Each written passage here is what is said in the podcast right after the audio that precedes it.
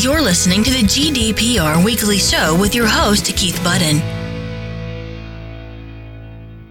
Welcome to this week's edition of the GDPR Weekly Show. And as those of you who are regular listeners will know, I'd like to start with a shout out to my new listeners. And this week we have new listeners from London, Cardiff, Southampton, Birmingham, Gloucester, Portsmouth, Ipswich, Newport, Guildford, Bristol, Swansea, Nottingham, and then in the UK, obviously, and then going over to Europe, we have new listeners in Serbia, in Denmark, in Austria, in Stockholm, in Sweden, in Oslo, in Norway, in Brabant, in Belgium, in Rome, in France, in Rotterdam, in the Netherlands, in Madrid, in Spain, Barcelona, in Spain, Lazio and Milan, both in Italy, and then down in Africa, we have a new listener in Kampala in Uganda. And then down across to Asia, we have new listeners in Shanghai in China, Tokyo in Japan, New South Wales in Australia. And then moving to South America, we have new listeners in Brazil in Santa Catarina, Sao Paulo, and Rio de Janeiro. Up to the top of America, and indeed Canada, and we have new listeners in Quebec. And then in the US itself, we have new listeners this week in New York, California, Connecticut, Massachusetts, Virginia, New Hampshire, Michigan, Washington, Texas, Utah, Florida, Colorado, Nevada, and Illinois. So great to see that new listeners emerging from all around the world, all obviously with an interest in GDPR.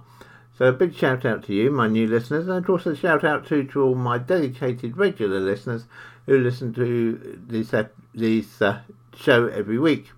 And I really appreciate all of you who give up 30 minutes of your week uh, to listen to the latest news in the world of GDPR. So in just a few moments, I'll be telling you what's coming up in this week's episode of the GDPR Weekly Show. Check us out on Facebook. So, coming up in this week's episode of the GDPR Weekly Show, we have an article which highlights an issue with the ICO who've been found uh, not to have a privacy policy for their own employees.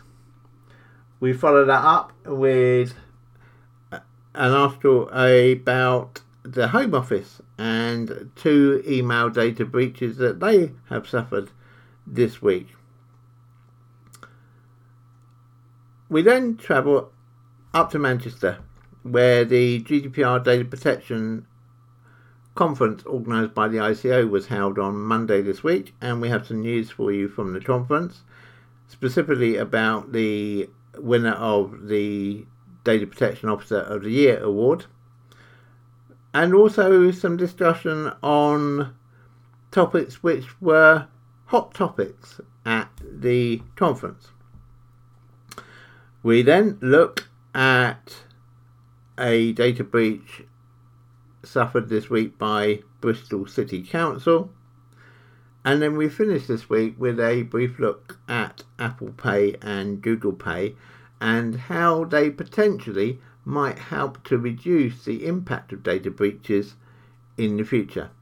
So, as always, a mixed bag of articles in this week's edition of the GDPR Weekly Show. I hope you enjoy this week's show. We always welcome feedback from you.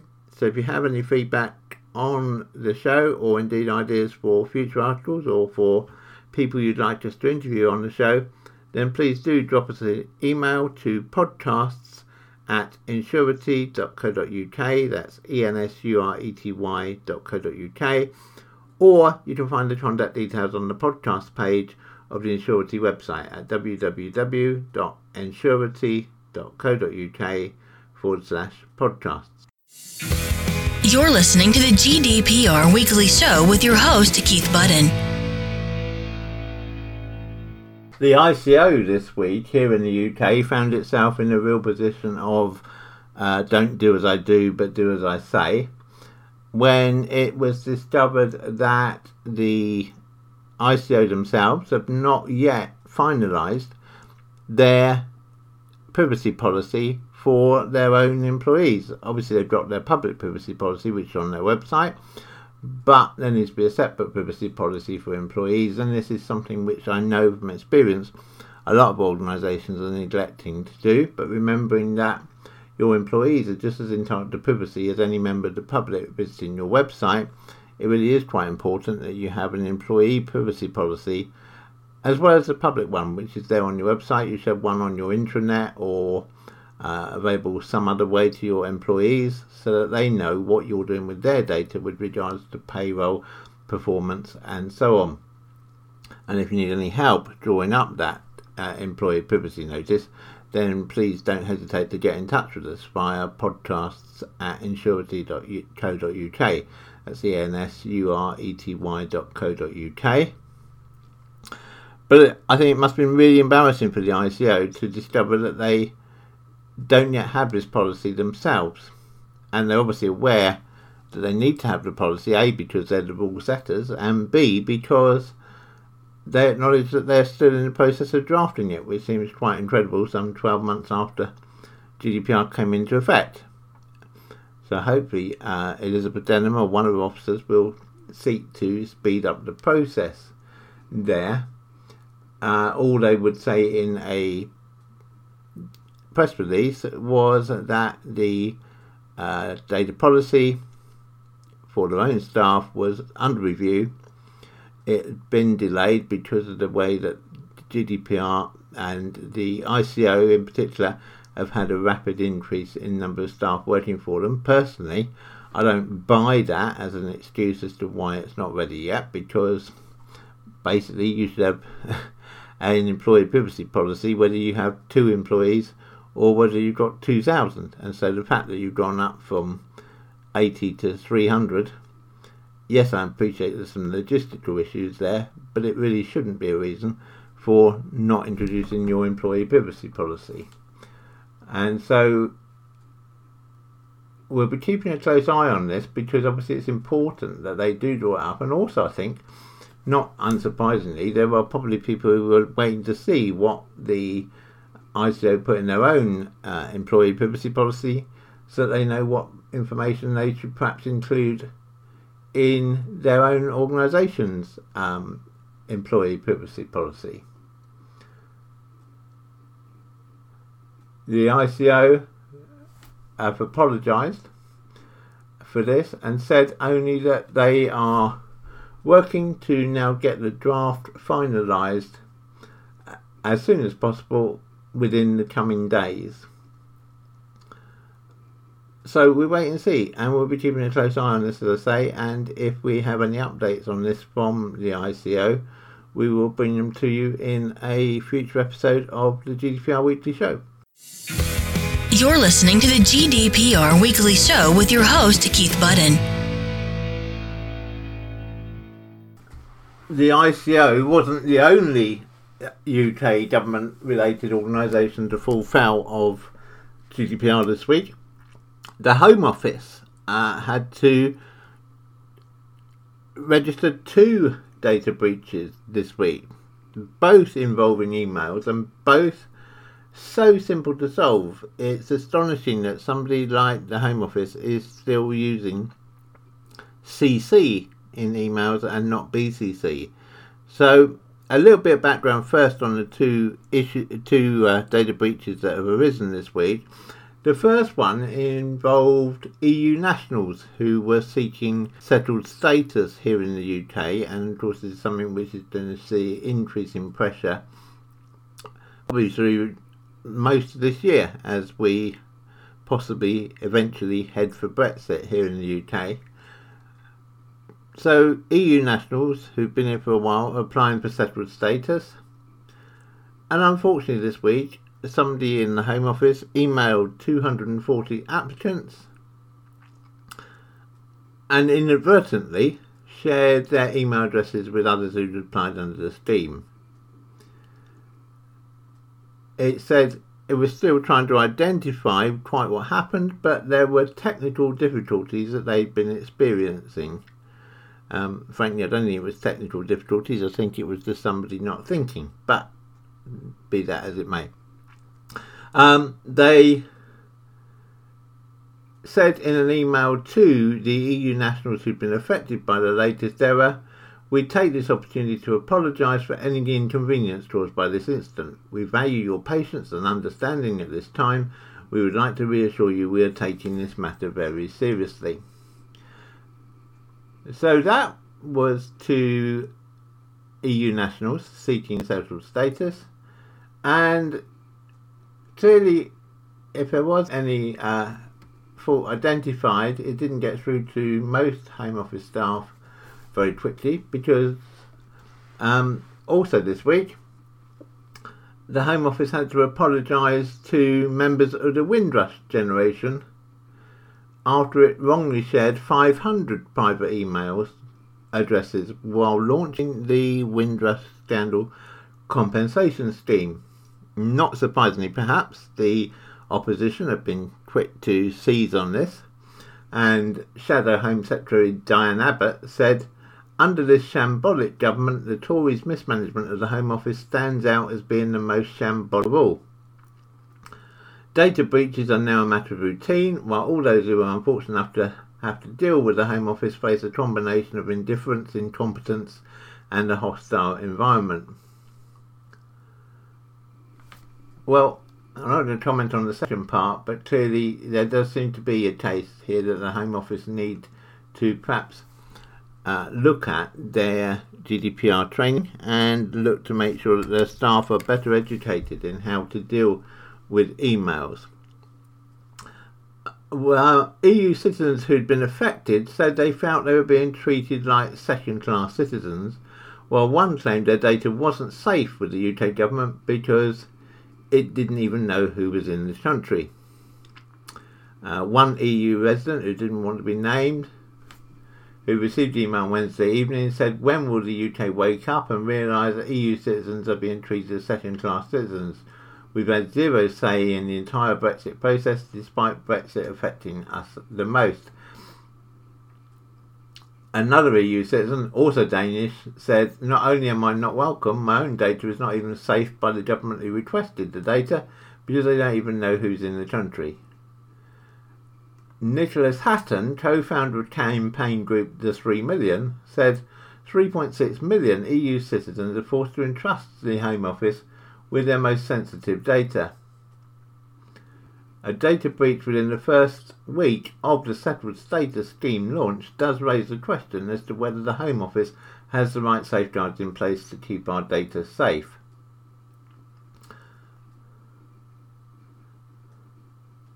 The Home Office said it was taking the matter very seriously and it would be addressing the issue with its staff and its agents a spokesperson who made themselves available said in communicating with a small group of applicants, an administrative error was made which meant other applicants' email addresses could be seen. As soon as the error was identified, we apologised personally to the 240 applicants affected and have improved our systems and procedures to stop this occurring again.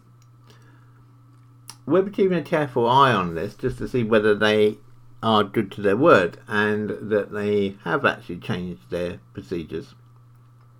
Now, I fully appreciate that in any organisation, particularly the size of the Home Office, then an isolated incident of somebody using CC in their emails when they shouldn't is perhaps inevitable at some point.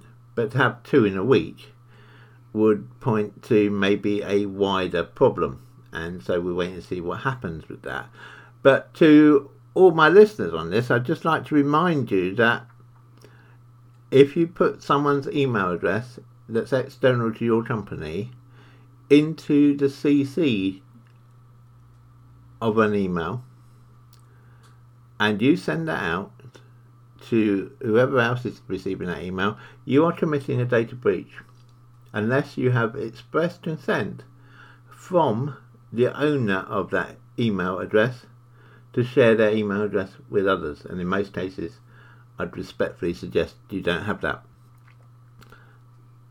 And the answer to this is so simple. Just make sure that all of your staff are educated in using BCC.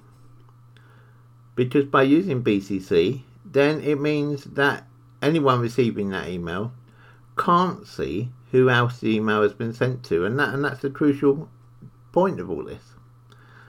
So please, if you do nothing else this week as we lead up to Easter, please just review your own procedures and make sure that your staff are all aware that they should really be using BCC and not CC. Now, I appreciate that some people will say, well, we don't like doing that because we actually like to see who else has received a copy of the email. And my only response to that is to say, well, you know, there are plenty of people in the world who say, I don't like doing 70 miles down the motorway because my car can go faster than that and I can drive faster than that, so why shouldn't I go faster than that? Well, the fact of life is, it's the law of the land, and the same is true here. You can't pick and choose which parts of the law you want to obey. So, please, as I say, just review your policies this week and make sure that you are encouraging your staff to use BCC instead of CC for emails and hopefully the problem won't occur in your own organisation. Check us out on Facebook. We are getting an increasing number of our customers now already contacting us to arrange an audit as now it's coming up to towards a year from when GDPR came in and they want to make sure that they're operating as they should be and we'd like to offer this service out to all of you, all of our listeners. Uh, so if you'd like us to perform an audit on your GDPR uh, operations and make sure that you are recording everything you need to be, that you have all the necessary procedures in place, and that you know how to action those procedures, please do get in touch with us via podcasts at ensurety.co.uk. That's podcast, P O D C A S T, at ensurety, E-N-S-U-R-E-T-Y.co.uk. Please make the subject of your email GDPR audit and we'll get the relevant person to contact you. Um, we're able to carry out audits either on site or remotely and for a pleasantly low cost. Um, I'm sure you'll be pleasantly surprised with the figure we're able to provide you with for providing the audit. I can't give a global figure here because it does affect, it does depend on how many employees, how many customers, how many records, etc. you have. Um, but please do get in contact with us. It's totally without obligation, but do get in contact with us to arrange an audit because uh, if you do want the audit done around May or June of this year to be annual from when GDPR came in, we are rapidly filling our diaries for that period. So uh, don't delay, do get in touch, do it this week, and we'll be pleased to provide you with a quote. And for the first five of you to contact us to request a, a data audit, a data breach audit, I'm pleased to be able to say that we will provide that to you for 50% of our normal fee. But that's only for the first five of you to contact us as a result of this podcast. You're listening to the GDPR Weekly Show with your host, Keith Budden. On Monday this week, the ICO held its now annual uh, event for data practitioners and it provided a good opportunity for data practitioners from across the country and from indeed from across Europe and from the public and private sector to all get together to exchange ideas for a day. And we'd like to congratulate uh, Niva from Vodafone, who is their data protection officer on winning the prestigious DPO of the Year award. And uh, Mikko's done some great work in the field of GDPR and data protection, and uh, a very worthy winner of this year's award. So, congratulations, Mikko Niva from Vodafone. You're listening to the GDPR Weekly Show with your host, Keith Budden. we followed much of the discussion at the ICO Data Practitioner event in Manchester on Monday, and not surprisingly, the subject on most people's lips was Brexit. We've dealt with Brexit several times on the GDPR Weekly Show, so I'm not going to go back over things we've already covered, but it perhaps worth highlighting that one issue which was causing concern amongst those present at the conference was that if there was a no deal Brexit, and of course, this conference took place before the decision of the EU Council to extend the period for uh, agreeing on Brexit out to the 31st of October. But nonetheless, there's still the potential with the way that Brexit has gone so far that we could end up on the 31st of October with the same chance of dropping out with no deal. And the issue which came up and was given such concern regarding a no deal Brexit was the scenario where if a data controller in the UK was sending data to a company within the EU for processing, there's no legal basis for the processor to pass the data back to the data controller under GDPR if the UK drops out without a deal. And after some discussion, it was determined that probably the best way to get round this was either, if you're fortunate enough to be in an organisation with offices not just in the UK but in other EU countries, then now might be the time to choose to make one of those offices your key office as far as GDPR is concerned and register with the appropriate ICO in that country. Because remembering that you only need to be registered with an ICO in the EU in any country in which you do business. You don't need to be registered with them all.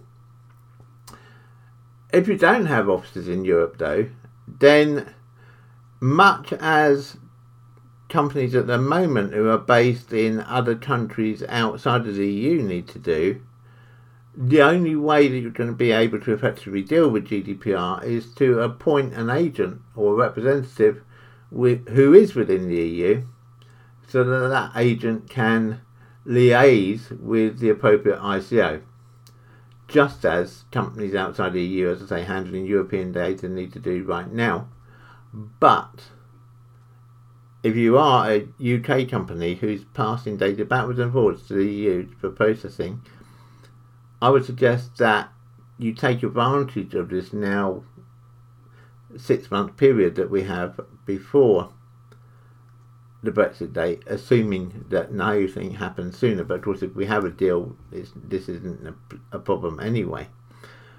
But if there is no deal, then make sure that you do have an agent in place, and perhaps now is the time to start looking for that agent. And again, if you need help identifying suitable organisations, then please do get in touch with us via our email at podcasts at ensurety.co.uk and we'll be delighted to help you.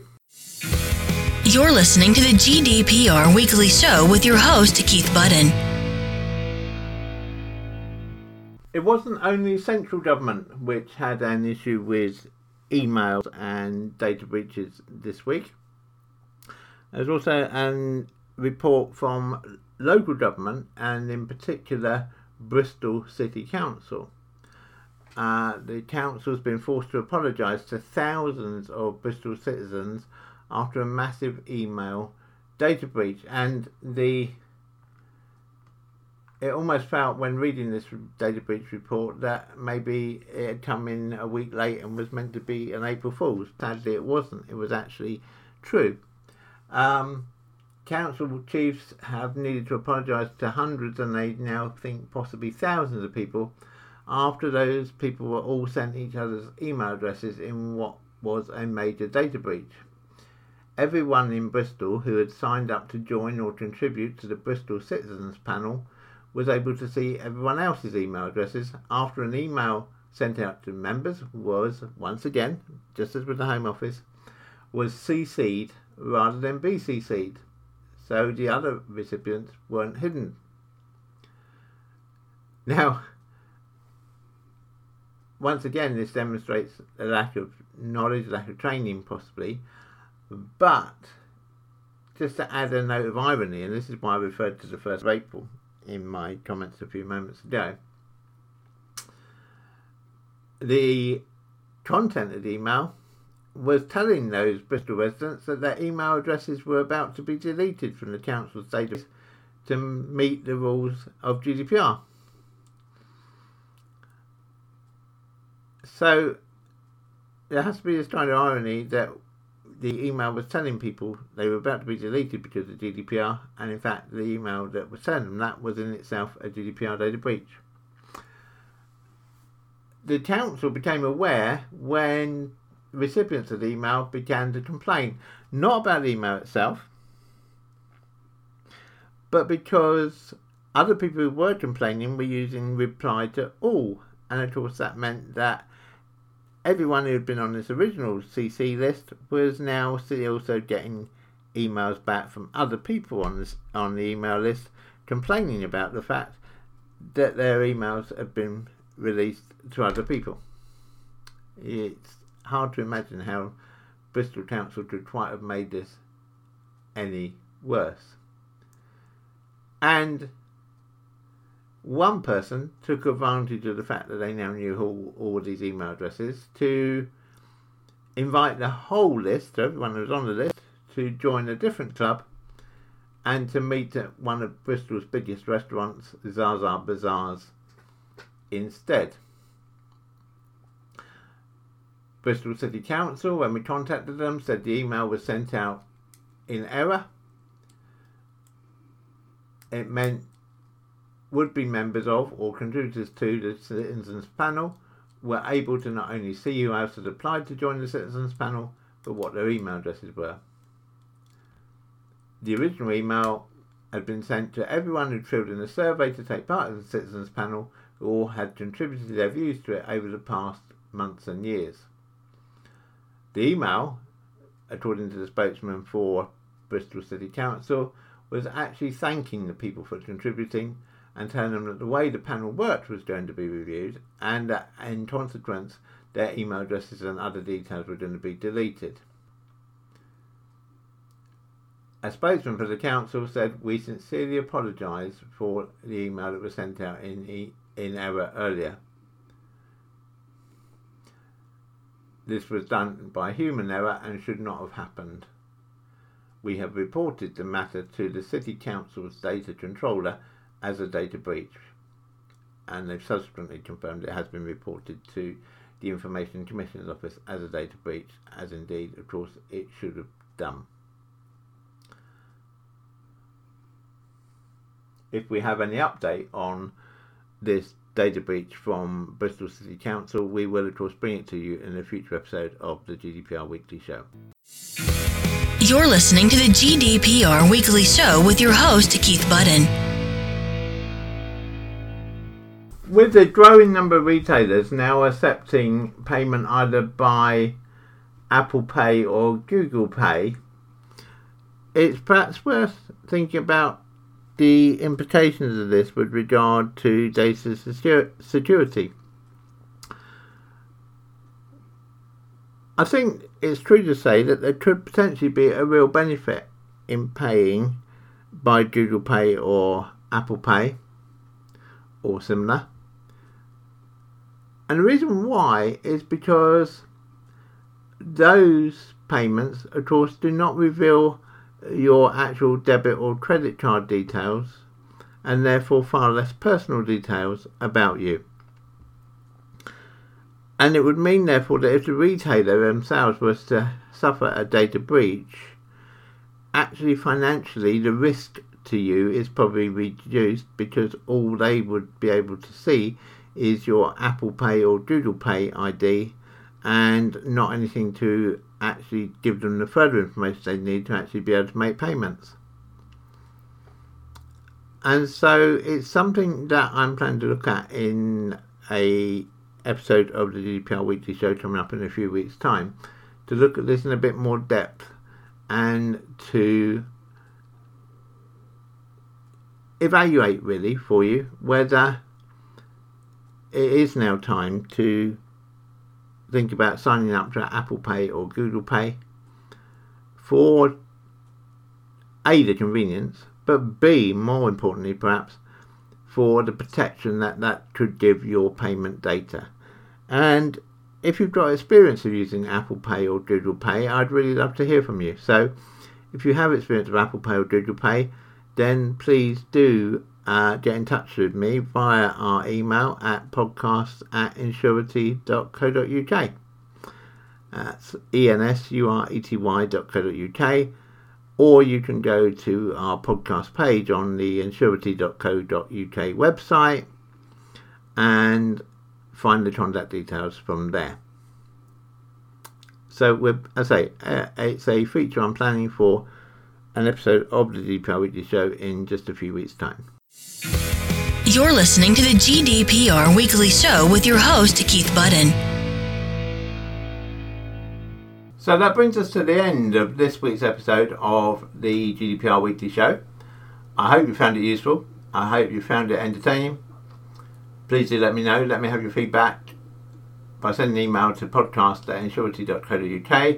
You can find out more about us at Ensurety at www.ensurety.co.uk. And I look forward to speaking to you again, same time, same place, next week. Have a good week, everybody, and remember to keep your data safe. Check us out on Facebook. The GDPR Weekly Show is an Ensurety production. Follow us on Facebook at www.facebook.com slash Ensurety.